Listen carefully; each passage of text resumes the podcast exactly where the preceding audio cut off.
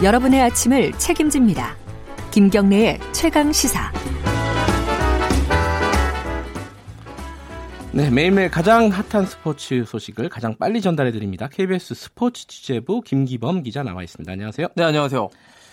자, LG 트윈스에서 또 안 좋은 소식이 하나 들어왔네요. 도박에 네. 이어서 음주운전까지요? 예, 뭐 전지훈련에서 카지노 출입해서 들통났지 않았습니까? 선수들이 그 이번에는 그 LG 트윈스 내야수 윤대영 선수가 음. 주 사건을 일으켰네요. 예. 어제 아침 8시쯤에 서울 강남에서 차 운전대에 잠들어 있는 윤대영 선수를 경찰이 발견해서 깨웠고요. 예. 음주 측정해 보니까 혈중 알코올이 0.106% 면허 취소 수준으로 나왔습니다. 이 완전히 취해 있었군요. 네. 그 어느 상황 어떤 상황이었냐면요. 예. 잘때 이제 브레이크에 발을 올려놓고요. 멈춰놓은 상태에서 이렇게 자고 있었던 건데 이제 깨우니까 브레이크에서 발을 뜨니까 차가 앞으로 간 거예요. 그렇죠, 그렇죠. 그래서 경찰차를 후미를 들이받는 아이고야, 그 정도까지 사고까지 냈군요. 예. 예. 해서 요 선수가 왜 술을 마셨냐 뭐 조사해 보니까는 지금 LG 트윈스가 일본 오키나와에서 2차 전지훈련 하고 있는데 명단에서 빠졌거든요. 음. 그래서 시리에 빠져서 음주를 했다라고 예, 조사가 됐는데요. 당장 LG 구단은 임의 탈퇴 조치를 취했고요. 이 음주운전 사건은 카지노 건보다 도박 사건보다 좀 더 엄중하게 그렇죠. 다뤄야 됩니다. 최근에 뭐 윤창호법 등 음주운전에 대한 경각심이 사회적인 문제가 되는 이런 상황에서 또그 예. 그 모범을 보여야 될 프로야구 선수가 음주운전, 그러니까 술을 먹고 운전대를 잡는다는 자체가 예. 굉장히 문제가 있는 거잖아요. 이미 탈퇴면 앞으로 뭐 못 뛰는 거죠. 못 뛰는 예, 거예요. LG에서는 음, 그렇게 되어 있습니다. 네, 신속하게 조치를 내렸네요. 네. 메이저리그 강정호 선수도 음주운전으로 한번 홍역을 치렀잖아요. 그렇죠. 복귀를 한다고요? 예.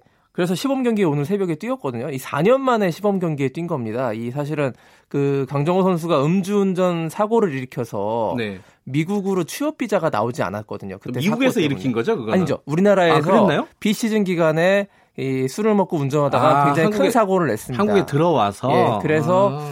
그 전력 때문에 미국에서는 그 사고를 낸 거예요? 전력이 있는 선수에게 취업 비자를 내줄 수 없어서 그 한 2, 3년 동안 커리어가 끊겼어요. 쉬었어요, 그러면? 그렇습니다. 작년, 재작년 다 못 뛰었거든요. 네. 그러다가 이제 2015년 피츠버그 입대한 이후로 4년 만에 다시 오늘 새벽에 시범 경기에 출전했는데요. 어땠습니까? 어, 연타석 홈런 쳤습니다. 아, 그래요? 홈런 두 개를 날렸는데 이번 시즌 굉장히 좀 기대를 네. 해봐야 될 것 같고요. 네. LA 다저스 류현진 선수도 오늘 시범 경기 처음 뛰었는데 어, 좋은 투구를 보였어요. LA 음. 에인졸스와의 그 시범 경기에서 1이닝 무실점, 뭐 1이닝밖에 안 던졌지만 최고 시속 구속이 145km 나와가지고요. 헐. 지금 이 시기에 스프링 예. 캠프 시기에 구속이 이렇게 잘 나오는 거는 굉장히 좋은 신호거든요. 예. 몸이 좋다라고 볼 수 있고 올 시즌에 류현진 선수가 아프지만 않으면 음. 20승도 노려보겠다 이렇게 얘기했는데요. 몸이 안 아픈 것이 무엇보다 중요합니다.